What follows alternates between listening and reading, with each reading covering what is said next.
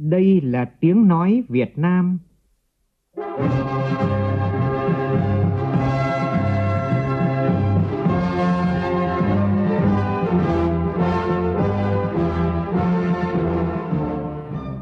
là tiếng nói Việt Nam, phát thanh từ Hà Nội, thủ đô nước Cộng hòa xã hội chủ nghĩa Việt Nam.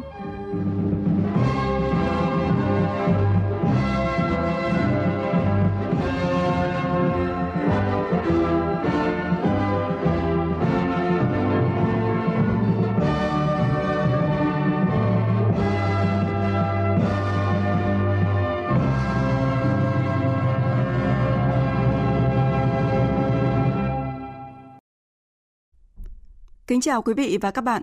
Mời quý vị và các bạn nghe chương trình Thời sự trưa của Đài Tiếng Nói Việt Nam. Chương trình có những nội dung chính sau đây.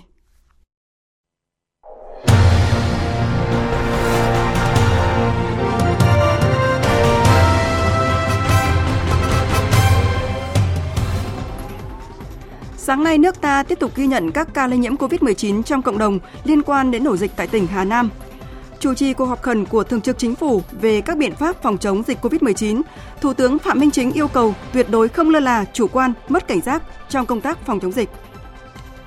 Lễ thượng cờ thống nhất non sông sáng nay diễn ra tại đôi bờ Hiền Lương, Bến Hải, tỉnh Quảng Trị.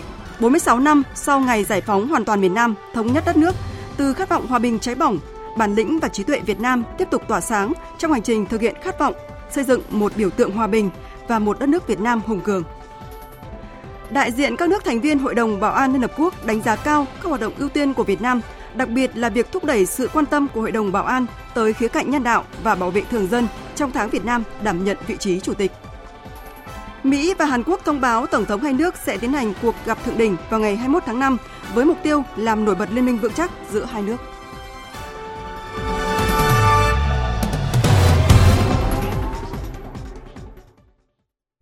Bây giờ là nội dung chi tiết.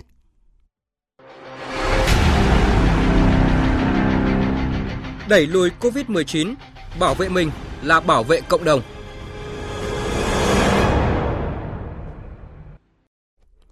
Thưa quý vị và các bạn, sau hơn một tháng không ghi nhận ca mắc COVID-19 mới trong cộng đồng, từ chiều qua thì nước ta đã ghi nhận chùm ca bệnh COVID-19 liên quan đến trường hợp nhập cảnh từ Nhật Bản sau khi hết cách ly tập trung tại Đà Nẵng về tỉnh Hà Nam. Vào sáng nay, tại trụ sở chính phủ, Thủ tướng Phạm Minh Chính chủ trì cuộc họp khẩn về các biện pháp phòng chống dịch COVID-19 khi dịch bệnh đang có diễn biến phức tạp. Tham dự có Phó Thủ tướng Vũ Đức Đam, Bộ trưởng Bộ Y tế Nguyễn Thanh Long, Bộ trưởng Chủ nhiệm Văn phòng Chính phủ Trần Văn Sơn cùng lãnh đạo một số bộ ngành. Phản ánh của phóng viên Minh Long. Báo cáo với Thủ tướng Chính phủ, Bộ trưởng Bộ Y tế Nguyễn Thanh Long cho biết, kết quả kiểm tra, phân tích và đánh giá mối liên hệ giữa trường hợp bệnh nhân này và các hành khách đi chung chuyến bay từ Nhật Bản về Đà Nẵng từ Đà Nẵng sau khi hết cách ly về Hà Nam và tại nơi cư trú của bệnh nhân cho thấy có mối liên hệ phức tạp. Tại địa phương, nơi cư trú qua kết quả truy vết, bệnh nhân đã có tiếp xúc, giao lưu ăn uống, gặp gỡ bạn bè, người quen trong các ngày 22, 23 tháng 4 năm 2021. Những người tiếp xúc với bệnh nhân sau đó đã trở về các tỉnh thành phố khác trên các phương tiện như máy bay về thành phố Hồ Chí Minh, đi ô tô về Hà Nội, Hưng Yên, với tỉnh Hà Nam, Bộ Y tế đã yêu cầu khẩn trương truy vết, thực hiện cách ly tập trung tất cả những trường hợp tiếp xúc gần với trường hợp mắc bệnh F1, thực hiện giả soát các trường hợp tiếp xúc với trường hợp tiếp xúc gần F2, yêu cầu cách ly tại nhà. Về các giải pháp đang triển khai, Bộ trưởng Bộ Y tế Nguyễn Thanh Long nêu ý kiến. Chúng tôi sẽ tiếp tục nghiên cứu tìm hiểu thật kỹ, đánh giá lại hết tất cả các vấn đề có liên quan đến tất cả kể cả vấn đề về quản lý, về mặt chuyên môn kỹ thuật để có cái nhận định đánh giá cái tình hình nhưng mà đúng là chúng ta phát hiện là F0 cho nên chúng ta sẽ phải làm rất là nhanh và quan điểm chỉ đạo của chúng tôi cũng là như báo cáo thủ tướng ấy, là sẽ phải làm thật nhanh. Và chúng ta vẫn phải tiếp tục tăng cường cái việc mà quản lý cách ly. Cách ly thì báo cáo chí chúng tôi hoàn toàn nhất trí. Nếu như mà được ở trung ương mà giám sát chặt chẽ thì nó thuận hơn. Và khi đó chúng tôi sẵn sàng truy vết lại truy lại toàn bộ cái vấn đề đó nó có như thế nào không? Trên cơ sở nhận định của các thành viên Ban chỉ đạo quốc gia về phòng chống dịch COVID-19, Thủ tướng Chính phủ Phạm Minh Chính nêu rõ, ở một số nơi vẫn còn tâm lý lơ là chủ quan mất cảnh giác, không thực hiện nghiêm các quy định về phòng chống dịch.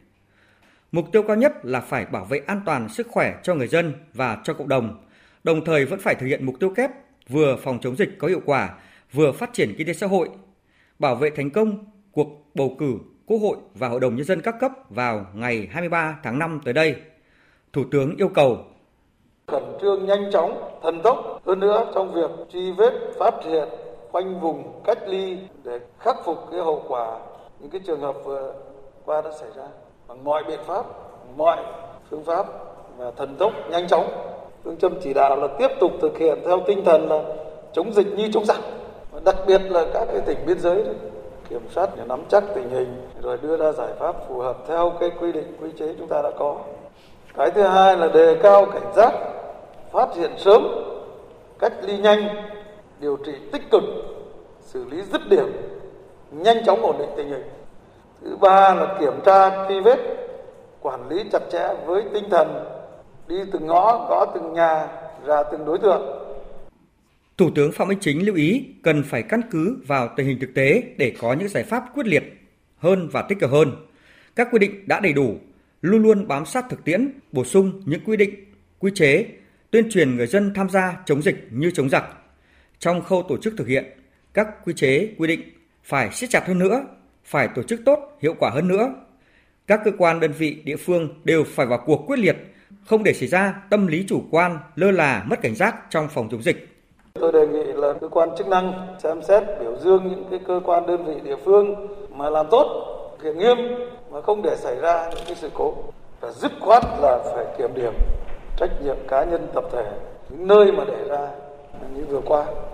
Cái nguyên nhân là chúng ta lơ là chủ quan, mất cảnh giác thôi, thực hiện không nghiêm.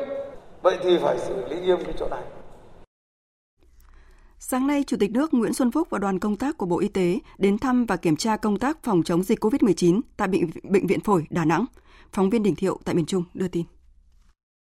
Báo cáo với Chủ tịch nước, lãnh đạo Bệnh viện Phổi Đà Nẵng cho biết, bệnh viện được giao nhiệm vụ điều trị bệnh nhân COVID-19. Thời gian qua, bệnh viện đã làm tốt công tác điều trị bệnh nhân. Hiện nay, bệnh viện đang điều trị cách ly 58 bệnh nhân, trong đó có 14 bệnh nhân đã âm tính sau 3 lần xét nghiệm. Sắp tới, thành phố sẽ đầu tư nâng cấp bệnh viện phổi đáp ứng nhu cầu khám điều trị các bệnh nhân chuyên khoa và bệnh nhân COVID-19. Chủ tịch nước Nguyễn Xuân Phúc hoan nghênh chính quyền thành phố Đà Nẵng đã chủ động dừng các hoạt động tập trung đông người và thực hiện nghiêm quy định 5K để phòng chống dịch. Chủ tịch nước Nguyễn Xuân Phúc bày tỏ lời tri ân đối với cán bộ nhân viên y tế, đội ngũ y bác sĩ, những chiến sĩ áo trắng trên mặt trận phòng chống dịch đã không ngại khó khăn, đảm bảo an toàn sức khỏe cho toàn dân. Chủ tịch nước ủng hộ đề nghị của lãnh đạo thành phố Đà Nẵng trong việc sớm đầu tư xây dựng bệnh viện nhiệt đới khu vực tại Đà Nẵng. Nhân dịp này, Chủ tịch nước Nguyễn Xuân Phúc đã tặng quà cho Ban chỉ đạo phòng chống dịch COVID-19 Đà Nẵng và cán bộ nhân viên y tế Bệnh viện Phổi Đà Nẵng. Bản tin của Bộ Y tế cho biết sáng nay nước ta ghi nhận 3 ca lây nhiễm COVID-19 trong cộng đồng tại Hà Nội và Hưng Yên. Còn thông tin cập nhật từ Trung tâm Kiểm soát Bệnh tật tỉnh Hà Nam cho biết, trên địa bàn ghi nhận thêm 3 trường hợp nghi dương tính với SARS-CoV-2. Trong 3 người thì có một người là nhân viên y tế của Trung tâm Y tế huyện Lý Nhân, hai người còn lại lần lượt là người thân của bệnh nhân 2899 nhập cảnh từ Nhật Bản được ghi nhận trước đó. Và ngay sau khi phát hiện các trường hợp mắc COVID-19 trong cộng đồng từ ổ dịch tại tỉnh Hà Nam, vào chiều tối qua, Bộ trưởng Bộ Y tế Nguyễn Thanh Long đã có buổi làm việc với Ban chỉ đạo phòng chống dịch COVID-19 tỉnh Hà Nam. Phóng viên Văn Hải thông tin. Bệnh nhân COVID-19 ở Hà Nam trước khi được phát hiện đã di chuyển bằng xe khách và xe buýt đến Đà Nẵng ở khách sạn có hơn 120 người và đến Hưng Yên ăn cơm với 3 người. Hiện tỉnh Hà Nam phong tỏa toàn bộ thôn Quan Nhân. Trước tình hình này, Bộ trưởng Bộ Y tế Nguyễn Thanh Long yêu cầu thực hiện giãn cách xã hội tại xã Đạo Lý, huyện Lý Nhân, đồng thời lấy mẫu xét nghiệm ngay trong đêm 29 tháng 4 đối với hơn 1.000 nhân khẩu của hơn 330 gia đình trong vùng dịch.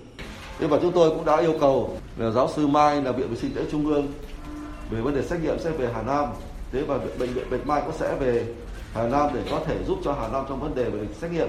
Nếu mà nó có quá tải thì tôi đã yêu cầu là thiết lập ngay cái phòng xét nghiệm tại bệnh viện Bạch Mai ở đây.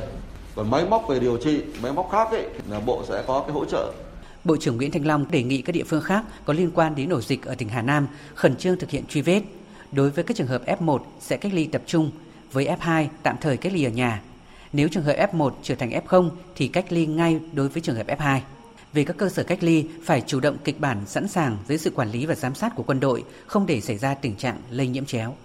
Chúng tôi cho rằng đấy là cái nguy cơ lây nhiễm là ở cái khách sạn ở chung cái khách sạn Alicia Beach là cái nguy cơ nó rất cao với các trường hợp mà hiện nay nó có cái khả năng dương tính ở kể cả cái người cùng phòng đối với bệnh nhân chẳng hạn cũng đang nghi ngờ thì đấy là cái ý thứ nhất trong cái vấn đề về việc mà trong chuyến bay như vậy cái vấn đề thứ hai thì tôi yêu cầu đối với tất cả các hành khách mà đi trên chuyến xe của Tân Kim Chi là cách ly ngay và cách ly cả lái xe, cả phụ xe và đồng thời truy vết toàn bộ những người tiếp xúc gần với những cái người này. Thế rồi là cái hành khách trên chuyến bay Vietjet cùng chuyến bay với cái bệnh nhân mà bay vào thành phố Hồ Chí Minh ấy thì chúng ta cũng phải làm như vậy. Trước diễn biến phức tạp của dịch COVID-19, đặc biệt là việc đã ghi nhận một trường hợp nhiễm SARS-CoV-2, vào đêm qua, Chủ tịch Ủy ban dân thành phố Hà Nội Trung Ngọc Anh đã có công điện khẩn gửi các sở ngành, quận huyện tăng cường các biện pháp phòng chống dịch COVID-19 trên địa bàn. Ủy ban nhân dân thành phố Hà Nội bắt buộc mọi người dân phải đeo khẩu trang khi đi ra ngoài, yêu cầu các đơn vị tăng cường kiểm tra xử lý nghiêm các trường hợp nhập cảnh trái phép, những trường hợp không tuân thủ việc đeo khẩu trang và các biện pháp phòng chống dịch trên địa bàn theo quy định của Bộ Y tế và thành phố. Chính quyền thành phố Hà Nội cũng quyết định tạm dừng hoạt động các cơ sở kinh doanh dịch vụ karaoke, quán bar, vũ trường, game từ hôm nay, đồng thời siết chặt quản lý tại các khu cách ly tập trung, nhất là khu cách ly tại khách sạn, tuyệt đối không để lây chéo trong khu cách ly tập trung và lây từ khu cách ly ra cộng đồng. Ban chỉ đạo các quận huyện thị xã khẩn trương thần tốc truy vết, khoanh vùng, cách ly và xét nghiệm nhanh. Từ 18 giờ chiều nay, thành phố Hồ Chí Minh sẽ dừng tất cả các hoạt động tại karaoke, vũ trường, quán bar trên địa bàn để phòng chống dịch COVID-19 cho đến khi có chỉ đạo mới. Đó là yêu cầu của Chủ tịch Ủy ban dân thành phố Hồ Chí Minh Nguyễn Thành Phong tại cuộc họp khẩn vào sáng nay. Phóng viên thường trú tại thành phố Hồ Chí Minh đưa tin. Theo ông Nguyễn Thành Phong, thành phố phải đặt mình trong tình trạng nguy cơ rất cao Mặc dù không phải là địa phương có tiếp giáp biên giới các nước có dịch, nhưng cũng phải kích hoạt lại toàn bộ hệ thống chống dịch ở mức độ cao nhất, cao hơn cả các tỉnh biên giới Tây Nam. Đặc biệt, những ngày lễ này, người dân tham gia vui chơi giải trí rất đông. Vì vậy, sau khi thảo luận với Sở Y tế và các sở ngành, Chủ tịch Ủy ban nhân dân thành phố Hồ Chí Minh chỉ đạo cho tạm dừng tất cả các hoạt động karaoke, vũ trường, quán bar cho đến khi có chỉ đạo mới. Riêng các dịch vụ như quán ăn, nhà hàng, khu vui chơi giải trí vẫn hoạt động bình thường nhưng cần phải tuân thủ các quy định về phòng chống dịch. Cũng tại cuộc họp, ông Nguyễn Thành Phong chỉ đạo các sở ngành phải phối hợp đảm bảo không để xảy ra tình trạng lây nhiễm chéo trong các khu cách ly tập trung. Khi hoàn thành cách ly thì phải truyền thông về việc tuân thủ sau khi hoàn thành cách ly và thực hiện cách ly tại nơi cư trú, tại nhà. Những cái đợt có ca dương tính thì phải điều tra nghiêm túc cái tình trạng tiếp xúc và phải đảm bảo cách ly đủ thời gian quy định đối với người tiếp xúc gần tính từ ngày tiếp xúc cuối cùng với ca dương tính. Thực tế đã chỉ ra là chúng ta phải hết sức là nghiêm chỗ này. Không cho kết thúc cách ly khi chưa đủ điều kiện theo quy định. Như vậy là thời điểm này, nhiều địa phương lại phải dồn sức để đối phó với đợt lây nhiễm COVID-19 trong cộng đồng. Trước tình hình này, nhiều doanh nghiệp phối hợp với công đoàn cơ sở đã tăng cường công tác phòng chống dịch trong các cơ sở sản xuất và khu công nghiệp. Ghi nhận của phóng viên Phương Thoa. Tại cổng ra vào của công ty trách nhiệm hữu hạn Toto Việt Nam, khu công nghiệp Thăng Long, Hà Nội, những ngày này luôn có bảo vệ túc trực ở cửa để đo thân nhiệt, nhắc nhở người lao động đeo khẩu trang, thực hiện các biện pháp phòng chống dịch COVID-19. Anh Ngô Cường, công nhân công ty cho biết, toàn bộ thời gian làm việc ở công ty đều quy định bắt buộc phải đeo khẩu trang, trừ giờ ăn trưa. Nhưng trong lúc đi tập trung ăn trưa ấy, thì mọi người vẫn phải giữ khoảng cách tối thiểu với nhau là một mét rưỡi đến 2 mét để xếp hàng đến suất ăn trong khi ăn thì không được phép nói chuyện hoặc là ngồi gần nhau ở trên bàn ăn ngăn cách bằng những cái tấm mica và không nhìn thấy người ở phía bên cạnh để tránh những cái gì đấy của người phía đối diện mà có thể văng bắn một thức ăn đồ ăn sang người bên cạnh. Với hơn 5.000 công nhân lao động, công ty trách nhiệm hữu hạn Toto Việt Nam đã thay đổi một số quy định để phòng chống dịch COVID-19. Theo bà Phạm Thị Bích Hải, Chủ tịch Công đoàn công ty, từ đợt dịch trước, công ty đã yêu cầu công nhân mặc đồng phục từ nhà để tránh người lao động tiếp xúc với nhau. Đối với các cuộc họp và hoạt động đào tạo chỉ tổ chức tối đa khoảng 20 người để đảm bảo giãn cách.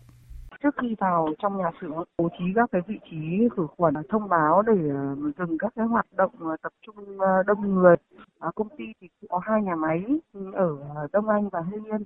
Đợt dịch trước thì cũng có áp dụng thêm một cái biện pháp là không di chuyển giữa hai nhà máy để để đảm bảo là mọi người không uh, di chuyển chéo nhau. Hiện tại là công ty đã cũng có những cái sự thảo luận với nhau, dự kiến là tuần sau sẽ có những cái thông báo mới. Luôn nhắc nhở cán bộ, nhân viên và người lao động không chủ quan trước dịch bệnh. Ông Phan Thanh Hải, Chủ tịch Công đoàn Công ty trách nhiệm hữu hạn Điện tử Meiko Việt Nam cho biết, khu vực sản xuất vẫn duy trì việc đảm bảo khoảng cách phòng dịch. Tại văn phòng, vị trí việc làm cũng được chia ngăn Đặc biệt trong dịp nghỉ lễ 30 tháng 4 và mùng 1 tháng 5 này, công đoàn đã khuyến cáo người lao động không nên tới những nơi tập trung đông người. Hiện tại ấy, thì cô cũng khuyên cáo cái việc đối với người lao động tuân thủ đúng những cái yêu cầu mà nhà nước đã ban hành. Các chuyên gia người Nhật là đảm bảo cái 5K của chính phủ. Có những người về quê, có những người đi du lịch rất là mong muốn để làm sao là nó không bị dịch bệnh thôi.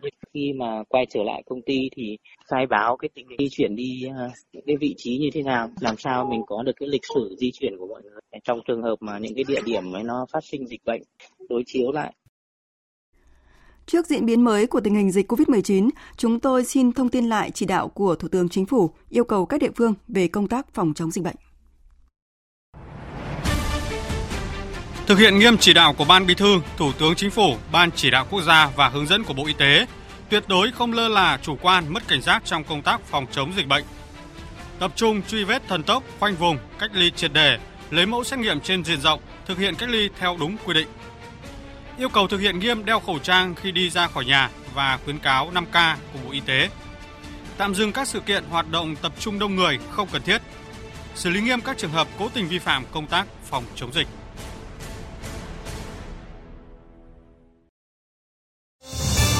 Thời sự VOV nhanh, tin cậy, hấp dẫn. Quý vị và các bạn đang nghe chương trình Thời sự trưa của Đài Tiếng Nói Việt Nam. Thưa quý vị, chúng ta đang sống trong những ngày tháng có ý nghĩa lịch sử vô cùng trọng đại của đất nước, kỷ niệm 46 năm ngày giải phóng miền Nam, thống nhất đất nước, ngày 30 tháng 4 năm 1975. Kể từ ngày 30 tháng 4 năm 1975, khát vọng hòa bình của dân tộc Việt Nam đã trở thành hiện thực. Đất nước ta đã chọn niềm vui thống nhất. Từ trang sử hào hùng trói lọi ấy, suốt 46 năm qua, toàn Đảng, toàn quân và toàn dân ta tiếp tục vượt qua muôn vàn khó khăn, thử thách, kiên định mục tiêu độc lập dân tộc và chủ nghĩa xã hội, đoàn kết một lòng, đưa đất nước ngày càng phát triển vững mạnh. Bản lĩnh và trí tuệ Việt Nam tiếp tục tỏa sáng trong hành trình thực hiện khát vọng xây dựng một biểu tượng hòa bình và một đất nước Việt Nam hùng cường.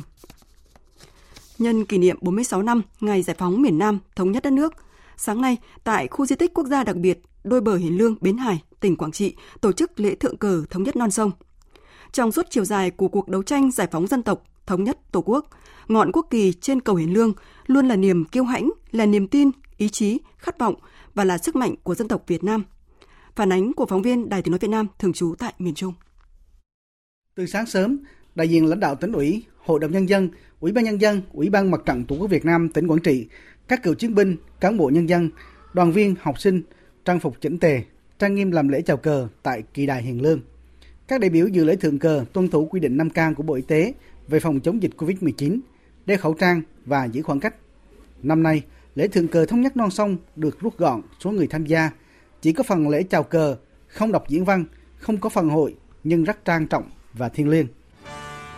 Trên nền nhạc quốc ca hùng tráng, lá cờ Tổ quốc rộng 96 m2 được kéo lên đỉnh kỳ đài, gợi nhớ những năm tháng chiến tranh khốc liệt, mặt bom rơi đạn nổ, Cờ Tổ quốc nơi giới tuyến hiền lương luôn hiên ngang tung bay trong gió. Sau hiệp định Geneva được ký kết vào ngày 20 tháng 7 năm 1954, đất nước bị chia cắt thành hai miền Nam Bắc. Dòng sông Bến Hải cầu Hiền Lương trở thành giới tuyến quân sự tạm thời trong hơn 20 năm. Nơi đây trở thành biểu tượng của nỗi đau chia cắt và khát vọng thống nhất của dân tộc ta. Lá cờ Tổ quốc trong chiến tranh luôn tung bay trên bầu trời, thể hiện khát vọng thống nhất của nhân dân hai miền Nam Bắc. Hơn 20 năm mang trên mình nỗi đau chia cắt, Cầu Hiền Lương trở thành nhân chứng lịch sử đặc biệt, chứng kiến cảnh đau thương nhưng vô cùng anh dũng hào hùng của dân tộc ta trong sự nghiệp đấu tranh giải phóng dân tộc, thống nhất đất nước.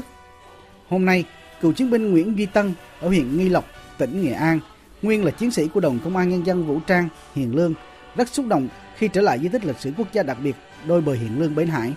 Nơi đây, ông cùng đồng đội đã từng chiến đấu bảo vệ lá cờ Tổ quốc. Cựu chiến binh Nguyễn Duy Tân nhớ lại để giữ lá cờ in hình trên bầu trời. Các chiến sĩ của Đồng Công an Nhân dân Vũ trang Hiền Lương năm xưa đã bước vào cuộc chiến cân não với hơn 300 trận đánh lớn nhỏ. Sau 46 năm tôi quay trở lại đây làm lễ thượng cờ. Khi lá cờ kéo lên thì chúng tôi thấy vui sướng ở trong lòng. Đó là niềm cứu hành của bản thân, là những chiến sĩ công an Hiền Lương, đồng thời là niềm cứu hành của nhân dân cả. Thưa quý vị, mảnh đất Quảng Trị là hình ảnh thu nhỏ của chiến tranh Việt Nam, từng chứng kiến sự khốc liệt của bom đạn cày sới, chịu đựng nhiều hy sinh mất mát. Vậy nên, hòa bình lúc nào cũng là khát vọng cháy bỏng của người dân tỉnh Quảng Trị, cũng như của toàn thể nhân dân Việt Nam. Khát vọng hòa bình cũng chính là tâm nguyện của hàng chục vạn anh linh liệt sĩ, các nạn nhân chiến tranh đang nằm trong lòng đất mẹ Quảng Trị. 46 năm sau ngày giải phóng miền Nam, thống nhất đất nước, cán bộ và nhân dân tỉnh Quảng Trị đang nỗ lực xây dựng mảnh đất này trở thành biểu tượng hòa bình và tôn vinh giá trị của hòa bình.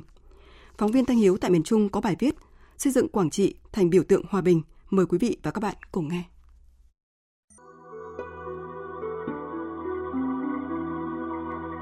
Trong cuộc kháng chiến chống Mỹ cứu nước, những địa dân ở Quảng Trị như Hiền Lương, Bến Hải, Vinh Mốc, Cồn Tiên, Dốc Miếu, Đường Chín, Khe Sân, Tà Cơn, Cửa Việt, Thành Cổ đã đi vào lịch sử dân tộc. Nhắc đến Quảng Trị, nhiều người đều nhớ đến Thành Cổ Quảng Trị với trận chiến ác liệt kéo dài trong suốt 81 ngày đêm. Tổng số bom đạn mà Mỹ ném xuống mảnh đất Thành Cổ rộng 3 km vuông này trong 81 ngày đêm bằng sức công phá của 7 quả bom nguyên tử mà Mỹ ném xuống Nhật Bản. Ông Nguyễn Kham, 93 tuổi, ở khu phố 4, phường 2 thị xã Quảng Trị, tỉnh Quảng Trị kể rằng sức hủy diệt của chiến tranh trên mảnh đất thành cổ Quảng Trị này lên đến 200%, đi đâu cũng thấy hoang tàn đổ nát. Ông Nguyễn Kham cảm nhận thị xã Quảng Trị hôm nay phố xã sầm uất dưới màu xanh tươi của cây cối đã minh chứng cho giá trị to lớn của nền hòa bình. Và khi lập lại được hòa bình là một cái niềm hạnh phúc lớn dân tộc mình và thế giới yêu dùng hòa bình người ta ta cá người ta đồng viên ta cổ vũ ta ủng hộ mình thì cái thị xã thì bên đây dân số ít nhưng mà cái ý chí mình có thể xây dựng thành thành phố hòa bình được. Biến cái mảnh đất của thị xã thì này là mảnh đất thiêng cả nước yêu thương thế giới biết đến và ngưỡng mộ. Mảnh đất hòa bình. Đến với Quảng Trị mọi người sẽ hiểu rõ sự khốc liệt của chiến tranh càng thầm thía với giá trị của hòa bình độc lập tự do, thống nhất toàn vẹn lãnh thổ. Quảng Trị không còn là địa dân của một địa phương mà đã thành một biểu tượng chung của cả nước, niềm tự hào chung về một thời hào hùng và khát vọng hòa bình của dân tộc Việt Nam anh hùng. Quảng Trị là mảnh đất sâu nặng nghĩa tình đối với đồng chí, đồng bào khắp mọi miền đất nước và bạn bè quốc tế. Tỉnh Quảng Trị là nơi duy nhất của cách mạng miền Nam có trụ sở chính phủ lâm thời cách mạng miền Nam Việt Nam đã đón tiếp Chủ tịch Cuba Fidel Castro và 43 đại sứ từ Nam Châu Lục đến trình quốc thư mở sứ quán. Đó chính là dấu ấn của hòa bình và hữu nghị.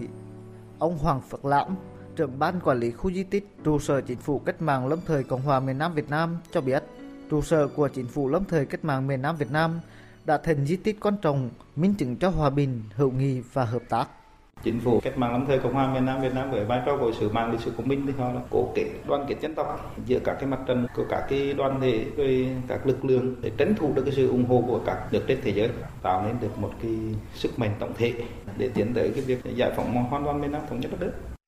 Tôn vinh giá trị hòa bình, tưởng niệm tri ân những người con ưu tú đã hy sinh vì tổ quốc, tưởng niệm các nạn nhân chiến tranh, tỉnh quảng trị đã quyết định tổ chức lễ hội thống nhất non sông.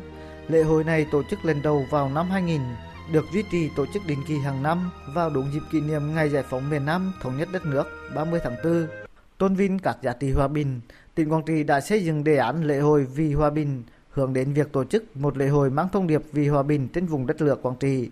Ông Nguyễn Đăng Quang, Phó Bí thư Thường trực tỉnh ủy Quảng Trị cho biết, lễ hội vì hòa bình nhằm tôn vinh các giá trị của hòa bình, truyền tải thông điệp về hòa bình của nhân dân Việt Nam và các dân tộc yêu chuộng hòa bình trên toàn thế giới. Theo ông Nguyễn Đăng Quang, lễ hội vì hòa bình nói lên tâm tư nguyện vọng ước muốn xây dựng đất nước hòa bình thống nhất, kêu gọi bạn bè quốc tế đến đây cùng có những hoạt động xoa dịu nỗi đau chiến tranh và có kế hoạch hành động gìn giữ hòa bình. Thủ tướng Chính phủ cũng đồng ý cho Quảng Trị làm cái lễ hội mang cái tên à, Vì Hòa Bình thì bày tỏ một cái khát vọng vì hòa bình. Thì chúng tôi rõ ràng là không chỉ là hoạt động tri ân mà hoạt động vì hòa bình này truyền một cái thông điệp những người yêu mến hòa bình thì hãy về với cái lễ hội của Quảng Trị để nhấn lên sự yêu chuộng về hòa bình, mong muốn hãy giữ cái môi trường hòa bình. Tôn vinh giá trị của hòa bình không chỉ người ca giá trị hòa bình mà còn tưởng niệm tôn vinh tri ân những người đang ngã xuống vì sự nghiệp hòa bình cán bộ và nhân dân tỉnh Quảng Trị đã và đang tập trung xây dựng một biểu tượng hòa bình trên mặt đất từng bị chiến tranh hủy diệt. Từng đôi chim bay đi, tiếng ca rộn ràng, cánh chim sao duyên gió mùa xuân, gửi lời chim yêu thương tới miền Nam quê hương, nhắn rằng ta ngày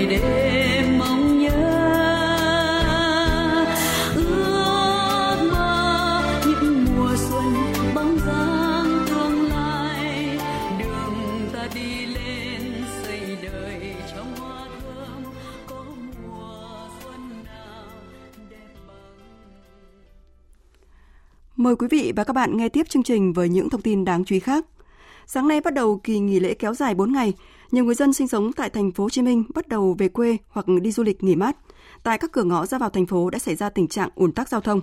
Trên đường Kinh Dương Vương, đoạn qua cầu An Lạc thuộc quận Bình Tân, phương lượng, lượng phương tiện tăng cao đã gây ùn ứ. Tại vòng xoay An Lạc, xe cộ nối đuôi nhau di chuyển dưới sự điều tiết của lực lượng chức năng. Còn trên quốc lộ 1 đoạn qua huyện Bình Chánh, phương tiện giao thông đông đúc. Tại các khu vực cửa ngõ phía đông, tình hình giao thông cũng rơi vào tình trạng ùn tắc kéo dài. Theo phản ánh của phóng viên Nhật Trường thì mật độ phương tiện từ hướng thành phố Hồ Chí Minh về miền Tây tăng cao đã gây ùn tắc giao thông nhiều khu vực trên quốc lộ 1 ờ, thuộc địa bàn tỉnh Tiền Giang. Các phương tiện đã phải mất nhiều giờ mới có thể qua được đoạn đường này. Từ khoảng 8 giờ sáng nay, những dòng phương tiện nối đuôi nhau trên quốc lộ 1 hướng từ thành phố Hồ Chí Minh về miền Tây tăng cao. Tại quốc lộ 1, địa bàn tỉnh Tiền Giang xảy ra nhiều điểm kẹt xe nghiêm trọng. Nhiều khu vực như ngã tư Văn Can, cầu Ông Hưng, cầu Mỹ Đức Tây, huyện Cái Bè, ngã tư Đồng Tâm, huyện Châu Thành, cầu Mỹ Quý, thị xã Cai Lậy. Hàng nghìn ô tô phải mất nhiều thời gian mới lăn bánh. Sáng nay trên tỉnh lộ 864, tuyến đường nông thôn ven sông Tiền thuộc địa bàn huyện Cai Lậy, Cái Bè, tỉnh Tiền Giang cũng xảy ra ùn tắc giao thông. Tại quốc lộ 60, khu vực gần cầu Rạch Miễu thuộc địa bàn tỉnh Tiền Giang và Bến Tre sáng nay cũng ùn ứ giao thông. Các lực lượng chức năng đã tích cực điều tiết giao thông các phương tiện qua cầu theo từng hướng để tránh ùn tắc giao thông trên cầu Rạch Miễu. Sau 18 tháng được thi công sửa chữa, sáng nay, đường Nguyễn Hữu Cảnh thuộc quận Bình Thạnh, thành phố Hồ Chí Minh chính thức hoàn thành và đưa vào khai thác toàn tuyến để phục vụ người dân thành phố. Đây là dự án trọng điểm của thành phố Hồ Chí Minh nhằm giải quyết tình trạng kẹt xe, ngập nước ở con đường từng được coi là rốn ngập của thành phố. Tin của phóng viên Hà Khánh. Đúng 8 giờ, các công nhân đã tháo dỡ rào chắn tại khu vực đầu đường Nguyễn Hữu Cảnh ở chân cầu vượt Nguyễn Hữu Cảnh, chính thức thông xe toàn tuyến. Các phương tiện từ thành phố Thủ Đức đi qua cầu Sài Gòn có thể dễ dàng đi vào đường Nguyễn Hữu Cảnh ở ngay chân cầu Sài Gòn, thay vì phải đi vòng lên đường Nguyễn Văn Thương như trong thời gian qua. Ông Lương Minh Phúc, giám đốc ban quản lý dự án đầu tư xây dựng các công trình giao thông, chủ đầu tư dự án cho biết, công trình hoàn thành sau 18 tháng thi công và đã được Sở Giao thông Vận tải Thành phố Hồ Chí Minh cho phép đưa vào khai thác trong ngày hôm nay, sẽ góp phần giảm kẹt xe ngập nước ở con đường từng bị xem là rốn ngập này. Khi mà con đường này được khai thác, sẽ góp phần giải quyết một cái điểm ngập và kẹt xe đã tồn tại trong một thời gian dài ở thành phố Hồ Chí Minh và việc à, đưa vào khai thác tuyến đường này cũng góp phần tăng cái sự thông thoáng, đi lại thuận lợi hơn cho bà con trong cái khu vực cửa ngõ phía đông thành phố. Trong thời gian tới thì à, chủ đầu tư cùng với à, đơn vị thi công tư vấn nhà thầu cũng sẽ tiếp tục quan trắc theo dõi để mà đảm bảo vận hành khai thác cái tuyến đường này một cách à, hiệu quả nhất, an toàn nhất và cũng thuận lợi nhất cho bà con. Dự án sửa chữa đường Nguyễn Hữu Cảnh là công trình trọng điểm của thành phố Hồ Chí Minh, khởi công ngày 5 tháng 10 năm 2019. Dự án có tổng mức đầu tư là 473 tỷ đồng, trong đó chi phí xây lắp là 370 tỷ đồng với mục tiêu sửa chữa khắc phục những hư hỏng toàn tuyến Nguyễn Hữu Cảnh nhằm đảm bảo giao thông, đảm bảo thoát nước và mỹ quan đô thị khu vực, xây dựng cải tạo vỉa hè, hệ thống thoát nước, hệ thống chiếu sáng cây xanh, tổ chức giao thông đồng bộ và một số công trình hạ tầng kỹ thuật khác. Cũng liên quan đến giao thông đô thị, trong thông báo mới phát đi, Bộ Giao thông Vận tải mong nhận được sự quan tâm, sẻ chia và thông cảm của nhân dân và toàn xã hội vì tuyến đường sắt đô thị Cát Linh Hà Đông không kịp không kịp chạy trong dịp 30 tháng 4 và mùng 1 tháng 5 này như đã cam kết. Theo Bộ Giao thông Vận tải, dự án đã hoàn thành công tác đầu tư xây dựng và lắp đặt thiết bị. Từ đầu tháng 4 đến nay, Ban Quản lý Dự án Đường sắt và công ty Metro Hà Nội đã hoàn thành công tác bàn giao hồ sơ, tài liệu, hoàn thành công tác kiểm đếm tài sản, dự án tại hiện trường. Bộ Giao thông Vận tải đã phối hợp với thành phố Hà Nội trong việc tiếp nhận dự án và hoàn thiện các giải pháp xử lý đối với những khuyến cáo của tư vấn đánh giá an toàn hệ thống. Và hôm qua, đơn vị tư vấn đã ban hành chứng nhận an toàn hệ thống cho dự án.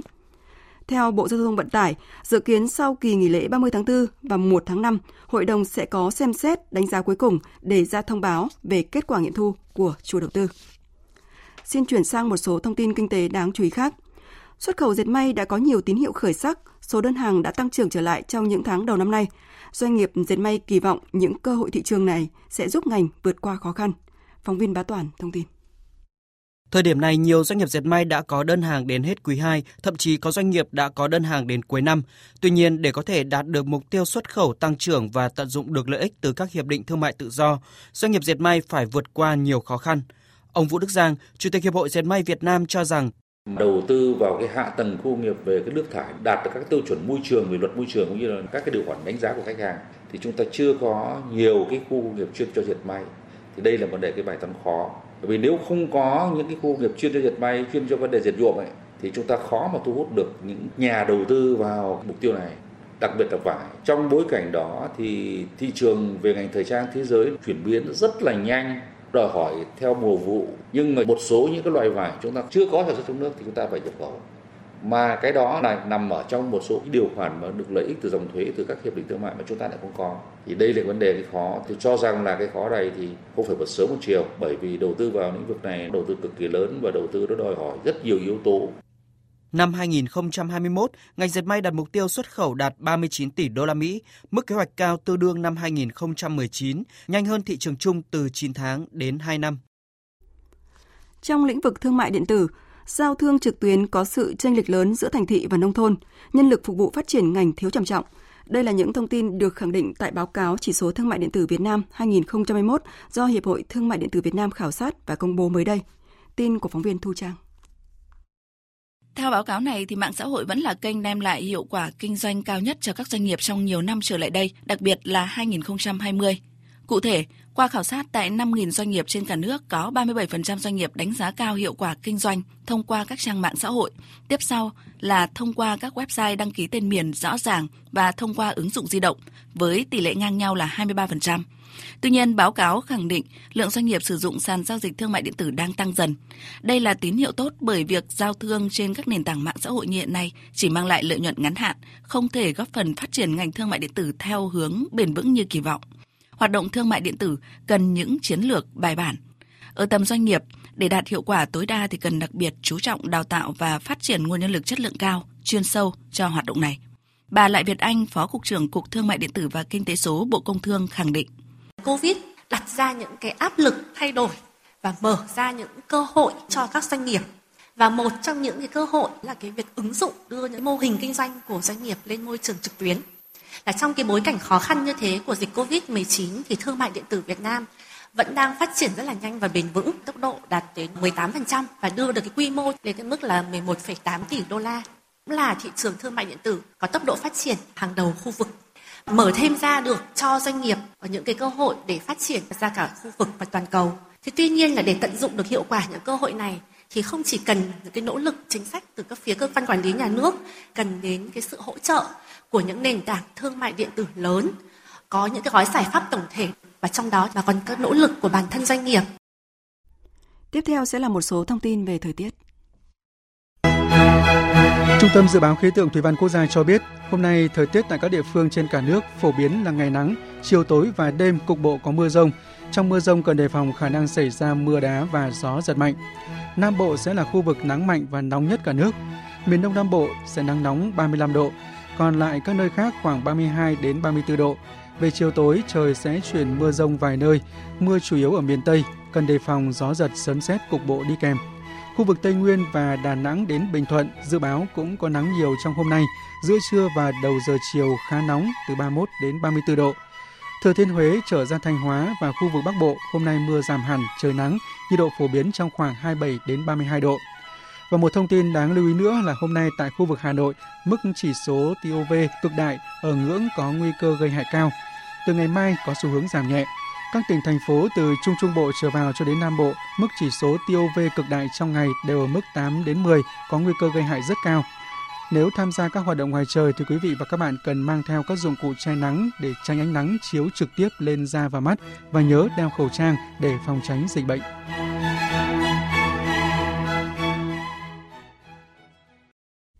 Mời quý vị và các bạn nghe tiếp chương trình Thật sự trưa của Đài Tiếng Nói Việt Nam.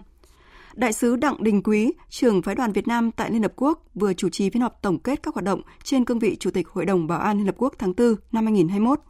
Đây là lần thứ hai Việt Nam đảm nhiệm vai trò chủ tịch trong nhiệm kỳ Ủy viên không thường trực Hội đồng Bảo an Liên Hợp Quốc nhiệm kỳ 2020-2021. Phiên họp tổng kết đã thu hút sự tham gia của 70 đại diện quốc gia thành viên, quan sát viên Liên Hợp Quốc, trong đó có đại sứ, trưởng phái đoàn của nhiều nước. Phản ánh của phóng viên Phạm Huân, thường trú tại Mỹ. Trong tháng chủ tịch, Việt Nam đã đề xuất và chủ trì tổ chức 4 sự kiện, ưu tiên về vai trò của các tổ chức khu vực trong thúc đẩy xây dựng lòng tin và đối thoại trong ngăn ngừa xung đột, khắc phục hậu quả bom mìn, bảo vệ cơ sở hạ tầng dân sự thiết yếu và bạo lực tình dục trong xung đột. Các chủ đề này đều đặt người dân ở vị trí trung tâm và hướng đến xây dựng, duy trì hòa bình bền vững. Đi cùng với các sự kiện này, Việt Nam đã chủ trì xây dựng và thúc đẩy thông qua ba văn kiện của Hội đồng Bảo an trong đó có hai tuyên bố chủ tịch và một nghị quyết. Sáng kiến quan trọng nhất do Việt Nam thúc đẩy là thảo luận mở về vai trò của các tổ chức khu vực trong thúc đẩy xây dựng lòng tin và đối thoại trong ngăn ngừa xung đột. Đây là lần đầu tiên Chủ tịch nước Việt Nam chủ trì một phiên họp của Hội đồng Bảo an và là hoạt động ngoại giao đa phương quan trọng đầu tiên của Chủ tịch nước Nguyễn Xuân Phúc kể từ sau đại hội lần thứ 8 của Đảng. Vai trò của các tổ chức khu vực trong thúc đẩy xây dựng lòng tin và đối thoại trong ngăn ngừa xung đột là vấn đề thu hút sự quan tâm của cộng đồng quốc tế trong bối cảnh hòa bình, ổn định là xu thế lớn, song xung đột, cạnh tranh vẫn diễn ra gay gắt toàn cầu. Sau cuộc họp, các nước thành viên Hội đồng Bảo an đã thông qua tuyên bố của Chủ tịch do Việt Nam đề xuất về chủ đề này. Các cuộc thảo luận về khắc phục hậu quả bom mìn và bảo vệ cơ sở hạ tầng dân sự thiết yếu do Bộ trưởng Ngoại giao Bùi Thanh Sơn chủ trì nhận được quan tâm và đánh giá cao của các nước thành viên Liên Hợp Quốc. Nghị quyết nhấn mạnh tầm quan trọng của việc tuân thủ luật nhân đạo quốc tế, đảm bảo viện trợ nhân đạo, đặc biệt trong bối cảnh COVID-19. Hội đồng Bảo an cũng đã thông qua tuyên bố chủ tịch đầu tiên của Hội đồng Bảo an do Việt Nam đề xuất, đề cập riêng về vấn đề khắc phục hậu quả bom mìn. Phiên thảo luận về bạo lực tình dục trong xung đột được nhiều nước thành viên Liên Hợp Quốc hoan nghênh, cảm ơn Việt Nam đã thúc đẩy thảo luận về một chủ đề mang tính nhân văn và rất cấp thiết. Các nước khẳng định cam kết ngăn ngừa và chấm dứt bạo lực tình dục trong xung đột, nhấn mạnh cần nỗ lực giải quyết vấn đề này, đặc biệt trong bối cảnh đại dịch COVID-19. Trong tháng Việt Nam làm chủ tịch, Hội đồng Bảo an đã phản ứng rất kịp thời trước những vấn đề nảy sinh, đe dọa hòa bình và an ninh quốc tế, trong đó có những vấn đề nổi lên như Syria, Palestine, Yemen, Mali, khu vực Hồ Lớn, Tây Sahara, Sudan, Somalia, Libya, Abia, Ethiopia, Kosovo, Colombia và Myanmar. Việt Nam đã đáp ứng tất cả các sáng kiến và đề nghị của các nước, vận dụng sáng tạo các luật lệ, thông lệ của hội đồng, thúc đẩy tham vấn và xây dựng đồng thuận để hội đồng ra được các quyết định kịp thời. Với tư cách chủ tịch, Việt Nam cũng đã thúc đẩy sự tham gia rộng rãi nhất vào công việc của Hội đồng Bảo an thông qua việc tổ chức các cuộc gặp mặt, trao đổi với Tổng thư ký Liên Hợp Quốc, gặp mặt trực tiếp giữa các thành viên Hội đồng Bảo an, họp báo quốc tế và nhiều cuộc họp thông tin về hoạt động của Hội đồng Bảo an trong các nước thành viên, quan sát viên của Liên Hợp Quốc, các tổ chức phi chính phủ và các đối tượng quan tâm khác. Tại thảo luận mở về bạo lực tình dục trong xung đột, Việt Nam đã mời báo cáo viên khiếm thính đầu tiên báo cáo tại Hội đồng Bảo an Liên Hợp Quốc, thể hiện sự trân trọng của Việt Nam đối với tiếng nói của các thành phần xã hội, đặc biệt là nhóm dễ bị tổn thương và mang lại cho các thành viên Hội đồng Bảo an Liên Hợp Quốc cách tiếp cận toàn diện hơn đối với chủ đề thảo luận. Tổng kết tháng Việt Nam là chủ tịch, đến ngày 29 tháng 4, Hội đồng Bảo an đã tổ chức 27 hoạt động chính thức. Hội đồng Bảo an đã thông qua 12 quyết định, bao gồm 4 nghị quyết và 2 tuyên bố của Chủ tịch, 5 tuyên bố báo chí và một thông tin báo chí. Dự kiến ngày 30 tháng 4 theo giờ Mỹ, Hội đồng Bảo an vẫn tiếp tục hoạt động. Phát biểu tại phiên họp tổng kết, đại diện các nước thành viên Liên Hợp Quốc đánh giá cao các hoạt động ưu tiên của Việt Nam, đặc biệt là việc Việt Nam thúc đẩy sự quan tâm của Hội đồng Bảo an tới khía cạnh nhân đạo và bảo vệ thường dân. Các nước chúc mừng Việt Nam đã hoàn thành tháng Chủ tịch Hội đồng Bảo an thành công, điều hành mọi hoạt động của Hội đồng Bảo an diễn ra suôn sẻ, thúc đẩy đồng thuận trong Hội đồng Bảo an, cũng như sự tham gia và đóng góp của các nước thành viên Liên Hợp Quốc. Ngày 21 tháng 5 tới, Mỹ và Hàn Quốc sẽ tiến hành cuộc gặp thượng đỉnh giữa hai nước. Đây là thông tin vừa được đưa ra nhằm khẳng định bước tiến mới trong quan hệ ngoại giao Mỹ-Hàn Quốc trong thời gian tới. Người phát ngôn Nhà Trắng Jen Psaki nhấn mạnh đây là cuộc gặp lần đầu tiên giữa Tổng thống Mỹ Joe Biden và người đồng cấp Hàn Quốc Moon Jae-in và cuộc gặp sẽ làm nổi bật liên minh vững chắc giữa hai nước. Giới chức Washington cho rằng cuộc gặp thượng đỉnh sắp tới giữa hai nhà lãnh đạo sẽ ghi một dấu ấn quan trọng trong các thành tựu ngoại giao cũng như an ninh quốc gia của Tổng thống Joe Biden trong 100 ngày cầm quyền đầu tiên.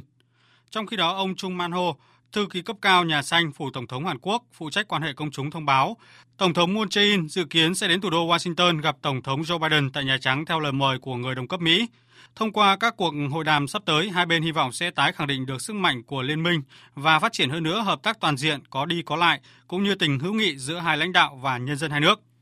Giới chức hai nước cho rằng ngoài vấn đề song phương, hai nhà lãnh đạo Mỹ-Hàn sẽ đề cập một loạt vấn đề khác như phi hạt nhân hóa hoàn toàn và thiết lập hòa bình lâu dài trên bán đảo Triều Tiên, đại dịch COVID-19 và biến đổi khí hậu. Tổng thống Palestine Mahmoud Abbas hôm nay thông báo cuộc bầu cử đầu tiên trong vòng 15 năm của nước này sẽ bị trì hoãn. Sự kiện được mong chờ từ lâu này từng được kỳ vọng là sẽ mang lại làn gió mới cho một Palestine đói nghèo và chia rẽ, cũng như giúp đưa vùng lãnh thổ này tiến gần hơn tới một mong ước về một nhà nước Palestine độc lập và có chủ quyền. Biên tập viên Thu Hoài tổng hợp thông tin. Giải thích cho quyết định của mình, nhà lãnh đạo Palestine tuyên bố sẽ không thể tổ chức bầu cử nếu không có sự tham gia đầy đủ của tất cả người dân Palestine, bao gồm cả ở Đông Jerusalem, bị Israel chiếm đóng. Đối mặt với tình hình khó khăn này, chúng tôi đã quyết định hoãn ngày tổ chức các cuộc bầu cử lập pháp cho đến khi có được sự tham gia của Jerusalem. Sẽ không có sự nhượng bộ đối với Jerusalem và không có nhượng bộ đối với quyền của người dân Palestine ở Jerusalem. Quyết định được dự báo sẽ làm gia tăng hơn nữa sự chia rẽ vốn đã sâu sắc tại Palestine. Phong trào vũ trang Hamas hiện kiểm soát giải Gaza đã ngay lập tức bày tỏ sự thất vọng, cho rằng quyết định không đại diện cho sự đồng thuận của toàn bộ người dân Palestine, đồng thời kêu gọi người dân gia tăng áp lực đối với chính quyền. Chúng tôi không muốn chỉ hoãn các cuộc bầu cử. Đây là quyền của Palestine và không có lý do gì để hoãn các cuộc bầu cử này. Nghị viện châu Âu đã chính thức thông qua thỏa thuận về chương trình môi trường và khí hậu châu Âu giai đoạn 2021-2027. Đây là chương trình cấp Liên minh châu Âu duy nhất dành riêng cho khí hậu và môi trường. Thỏa thuận có hiệu lực từ ngày 1 tháng 1 năm nay với mục tiêu góp phần chuyển đổi sang nền kinh tế sạch, tuần hoàn, hiệu quả năng lượng, carbon thấp và ứng phó với biến đổi khí hậu nhằm bảo vệ và cải thiện chất lượng môi trường cũng như ngăn chặn và đẩy lùi sự mất đa dạng sinh học. Tổng ngân sách được phân bổ cho chương trình này là 5,4 tỷ euro, trong đó 3,5 tỷ euro dành cho các hoạt động liên quan đến môi trường và 1,9 tỷ euro cho, cho hoạt động chống biến đổi khí hậu. Về dịch COVID-19, tính đến sáng nay, thế giới đã ghi nhận 151 triệu ca nhiễm COVID-19, trong đó có 3 triệu 170 nghìn ca đã tử vong. Đáng chú ý, Ấn Độ vẫn là điểm nóng dịch COVID-19 của thế giới với số ca mắc mới và tử vong liên tục tăng lên những con số cao chưa từng thấy. Riêng thủ đô New Delhi tối qua đã ghi nhận mức cao kỷ lục là 395 ca tử vong do COVID-19 chỉ trong vòng một ngày, nâng tổng số ca tử vong tại thành phố này lên gần 16.000 người. Đây là ngày thứ 8 liên tiếp New Delhi ghi nhận hơn 300 trường hợp tử vong do COVID-19. Thành phố này cũng ghi nhận trên 24.000 ca mắc COVID-19 mới. Số khu vực phong tỏa trong thành phố đã tăng lên gần 36.000 khu vực trong ngày hôm qua. Trong lúc này thì Ấn Độ đã nhận được các chuyến hàng cứu trợ và lời đề nghị giúp đỡ từ hơn 40 quốc gia trên thế giới để Ấn Độ có thể ngăn chặn làn sóng COVID-19 thứ hai. Phóng viên Phan Tùng, thường trú tại Ấn Độ đưa tin. Các mặt hàng được trao tặng gồm phần lớn là thiết bị dự trữ và sản xuất oxy y tế, cùng các loại thuốc thiết yếu cho điều trị COVID-19. Trong số này, ba chuyến bay đặc biệt của Mỹ sẽ chuyên chở các nguyên liệu thô để sản xuất vaccine COVID-19, thiết bị sản xuất oxy và máy tập trung oxy tới Ấn Độ. Đây là thông tin được Thứ trưởng Ngoại giao Ấn Độ Harshvardhan Sringla công bố với báo chí ngày 9 tháng 4. Nhà Trắng cho biết đợt hỗ trợ đầu tiên sẽ bao gồm nguyên liệu để sản xuất hơn 20 triệu liều vaccine – cùng với 1.100 bình chứa oxy, 1.700 máy tập trung oxy, 15 triệu khẩu trang N95 và 1 triệu bộ xét nghiệm. Ngoài ra còn có 20.000 liều thuốc Remdesivir, loại thuốc kháng virus dùng trong điều trị bệnh nhân COVID-19 nặng. Thứ trưởng Ngoại giao Ấn Độ cho biết đang phối hợp với các cơ quan khác để đảm bảo nhanh chóng thông quan thiết bị và thuốc cũng như đảm bảo phân phối tới những nơi đang có nhu cầu cao nhất. Các tiểu vương quốc Ả Rập Thống Nhất cũng đã gửi 140 tấn oxy lỏng Bahrain chuyển 40 tấn oxy qua đường biển và Kuwait tặng 185 tấn oxy lỏng kèm 1.000 bình chứa oxy cho Ấn Độ. Bên cạnh các món quà viện trợ, Ấn Độ cũng đặt mua các thiết bị dành cho tình trạng khẩn cấp y tế từ nhiều nước Thông tin tại buổi làm việc của Ban chỉ đạo phòng chống dịch COVID-19 Hà Nội với huyện Đông Anh mà chúng tôi vừa nhận được, thì ngay sau khi xác định ca bệnh dương tính, bệnh nhân số 2911 tại khu Việt Trung, Việt Hùng, Đông Anh, ngành y tế đã tiến hành lập chốt và phong tỏa nơi bệnh nhân sinh sống gồm 17 hộ gia đình với 73 người. Thêm hai trường hợp F1 ghi dương tính với SARS-CoV-2 là công nhân tại công ty Panasonic và Vico thuộc khu công nghiệp Thăng Long, Hà Nội. Được biết, công ty Panasonic có 2.800 công nhân và công ty Vico có khoảng 400 công nhân. Phó Chủ tịch Ủy ban dân thành phố Hà Nội đã yêu cầu trong chiều nay phải cung cấp đầy đủ danh sách các trường hợp tiếp xúc gần với hai công nhân này để Trung tâm Kiểm soát dịch bệnh Hà Nội tiến hành truy vết. Chương trình thời sự trưa của Đài Tiếng nói Việt Nam sẽ tiếp tục với trang tin đầu tư tài chính và chuyên mục thể thao. Trang tin đầu tư tài chính. Thưa quý vị và các bạn, giá vàng SJC trên thị trường tiếp tục xu hướng tăng. Hiện niêm yết phổ biến quanh mức mua vào là 55 triệu 400 nghìn đồng một lượng và bán ra là 55 triệu 800 nghìn đồng một lượng, tăng 180 nghìn đồng một lượng. Công ty Bảo Tín Minh Châu niêm yết giá vàng dòng Thăng Long hôm qua và hôm nay giao động ở mức mua vào là 52 triệu 260 000 đồng một lượng và bán ra là 52 triệu 860 000 đồng một lượng. Trên thị trường bất động sản, xu hướng M&A, mua bán sáp nhập được coi là phương thức hữu hiệu giúp những doanh nghiệp giàu tiềm lực có thể giảm bớt thời gian chi phí trong việc tham gia thị trường hoặc mở rộng hoạt động kinh doanh bất động sản, giúp các doanh nghiệp còn non yếu tăng cường sức khỏe, đồng thời cũng giúp gia tăng nguồn cung cho thị trường bất động sản, góp phần hồi phục và ổn định lại thị trường này. Đang lãi lớn, hai nhà ga hàng không tư nhân đầu tiên đảo chiều lỗ 820 tỷ đồng. Cụ thể, công ty cổ phần khai thác nhà ga quốc tế Đà Nẵng lỗ 350 tỷ đồng, công ty cổ phần nhà ga quốc tế Cam Ranh lỗ 470 tỷ đồng. Nguyên nhân chính được chỉ ra do tác động tiêu cực từ dịch COVID-19. Cổ phiếu HDB của HD Bank đang gây chú ý trên thị trường khi được các quỹ ngoại mua dòng nhiều phiên liên tục với khối lượng lớn. Kết quả kinh doanh tích cực cùng dư địa tăng trưởng cao của ngân hàng này đang thực sự thu hút các nhà đầu tư chuyên nghiệp. Tính tới phiên sáng qua thì trong 20 phiên giao dịch của tháng 4 có tới 17 phiên nhà đầu tư nước ngoài mua dòng cổ phiếu HDB. Đầu tư tài chính biến cơ hội thành hiện thực. Đầu tư tài chính biến cơ hội thành hiện thực.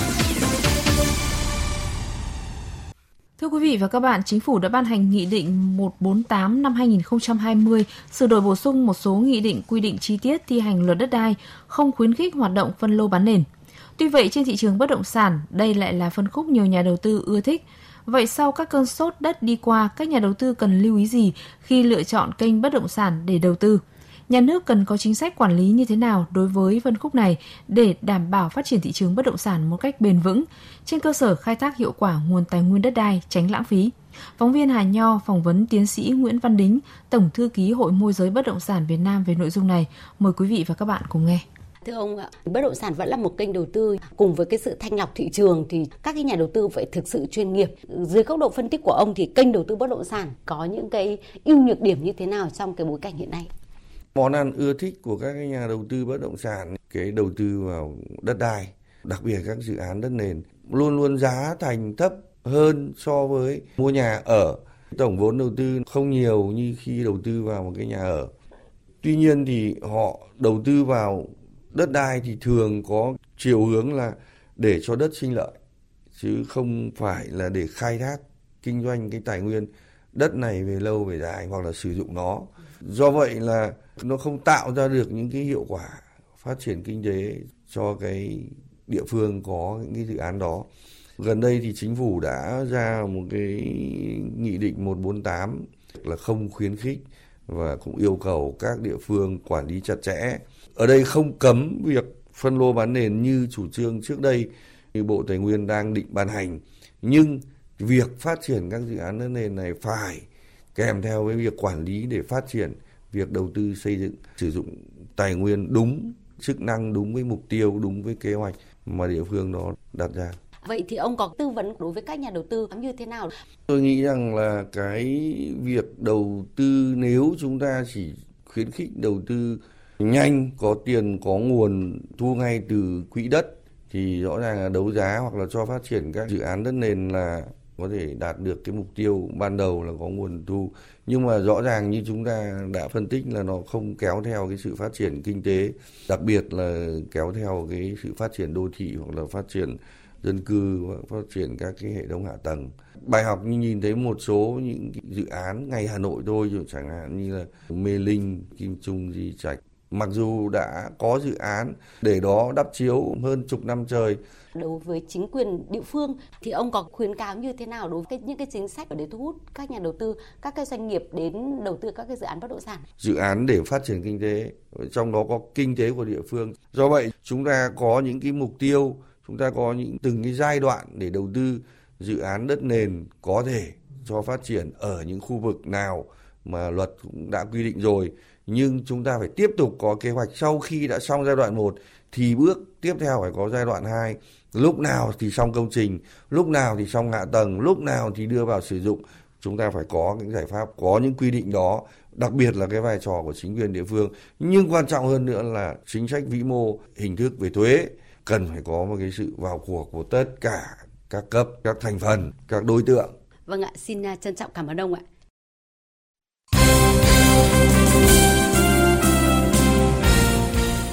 Thưa quý vị và các bạn, do dịch Covid-19, bùng phát trở lại trong cộng đồng.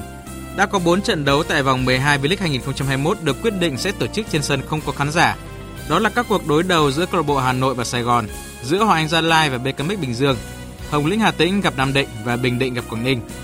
Chủ tịch Hội đồng Quản trị VPF Trần Anh Tú cho biết, việc quyết định đóng mở hoặc hạn chế khán giả thuộc thẩm quyền quyết định cao nhất bởi các cơ quan chức năng địa phương nơi diễn ra trận đấu.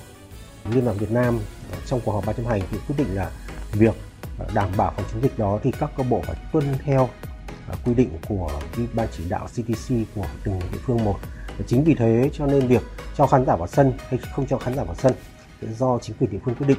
Và tuy nhiên thì à, ban điều hành giải của à, các giải bóng đá chuyên nghiệp thì cũng đưa ra quy định trong trường hợp nếu như không có vào sân thì sẽ xử lý như thế nào trường hợp khán giả vào sân thì sẽ xử lý như thế nào và ban điều hành giải tôi có một thông báo chi tiết gửi đến các câu lạc bộ Trước đó vào hôm qua, Ban điều hành các giải bóng đá chuyên nghiệp quốc gia 2021 cũng đã có công văn gửi đến các câu lạc bộ thông báo việc thay đổi lịch thi đấu vòng 13 V-League 2021. Các trận đấu sẽ đồng loạt được tổ chức vào lúc 17 giờ ngày 7 tháng 5 thay vì ngày 9 tháng 5 như lịch thi đấu trước đó. Trong khi đó, vòng 12 vẫn diễn ra vào ngày 2 tháng 5 như lịch đã công bố. Việc đẩy vòng 13 lên thi đấu sớm hơn 2 ngày nhằm giúp V-League 2021 có thể diễn ra đúng tiến độ. Cũng trong ngày hôm qua, giải bóng đá nữ Cúp Quốc gia 2021 đã diễn ra trận đấu cuối cùng vòng bảng. Câu lạc bộ Thành phố Hồ Chí Minh 1 đã đánh bại đội Than khoáng sản Việt Nam với bàn thắng duy nhất của Trần Thị Thùy Trang ở phút thứ 89. Như vậy, câu lạc bộ Thành phố Hồ Chí Minh 1 có được ngôi đầu bảng B và sẽ chạm trán phong phú Hà Nam ở trận bán kết 2. Trận bán kết 1 là cuộc đọ sức giữa Hà Nội 1 Watabe và Than khoáng sản Việt Nam.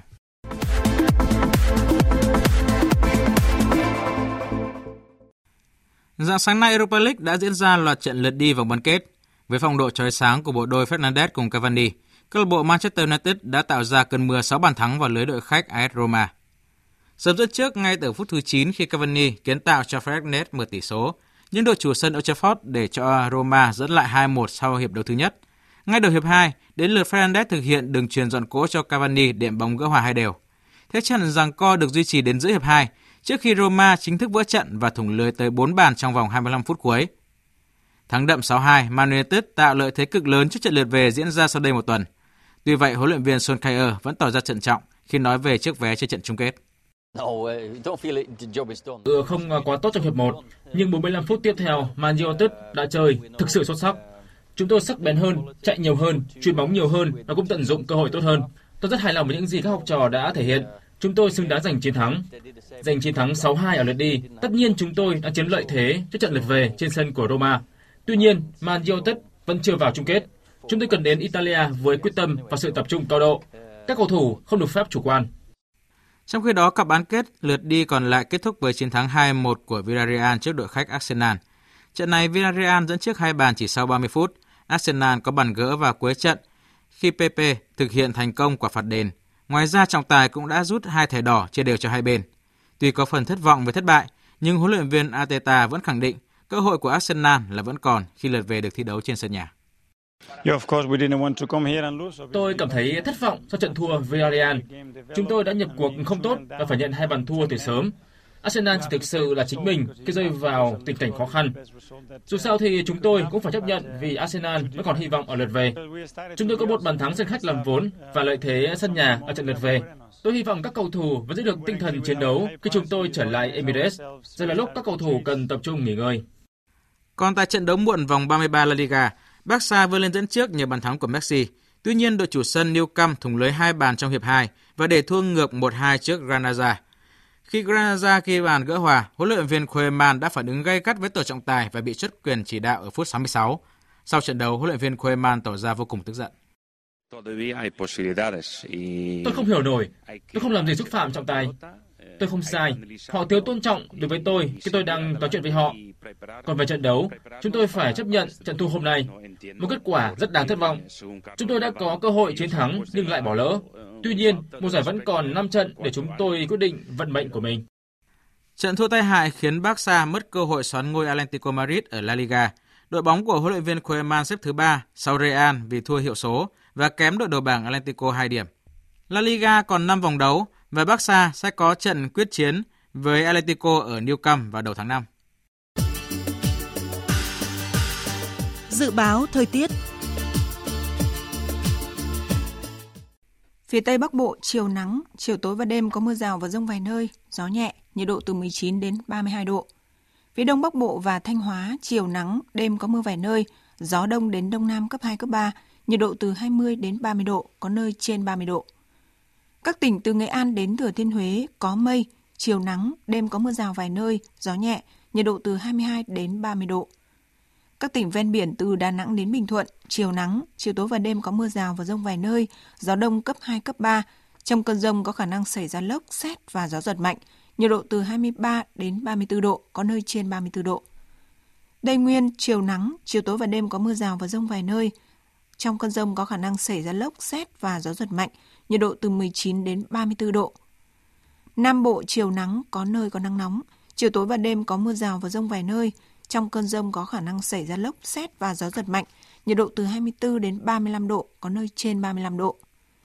Khu vực Hà Nội chiều nắng, đêm có mưa vài nơi, gió đông đến đông nam cấp 2, cấp 3, nhiệt độ từ 21 đến 30 độ. Dự báo thời tiết biển Hôm nay hầu hết các vùng biển có gió nhẹ, biển êm, tầm nhìn xa trên 10 km, thuận lợi cho hoạt động của tàu thuyền. Chỉ có khu vực giữa và Nam Biển Đông, khu vực quần đảo Trường Sa thuộc tỉnh Khánh Hòa có gió Đông Bắc đến Đông cấp 3, cấp 4. Những thông tin thời tiết vừa rồi đã kết thúc chương trình Thời sự trưa của Đài Tiếng Nói Việt Nam. Chương trình do các biên tập viên Minh Châu, Thu Hằng, Nguyễn Hằng và Duy Quyền thực hiện với sự tham gia của kỹ thuật viên Đoàn Thanh. Chịu trách nhiệm nội dung Nguyễn Thị Tuyết Mai. Cảm ơn quý vị và các bạn đã quan tâm lắng nghe. Quý vị và các bạn có thể nghe lại chương trình trên trang thông tin điện tử tại địa chỉ vv1.vn.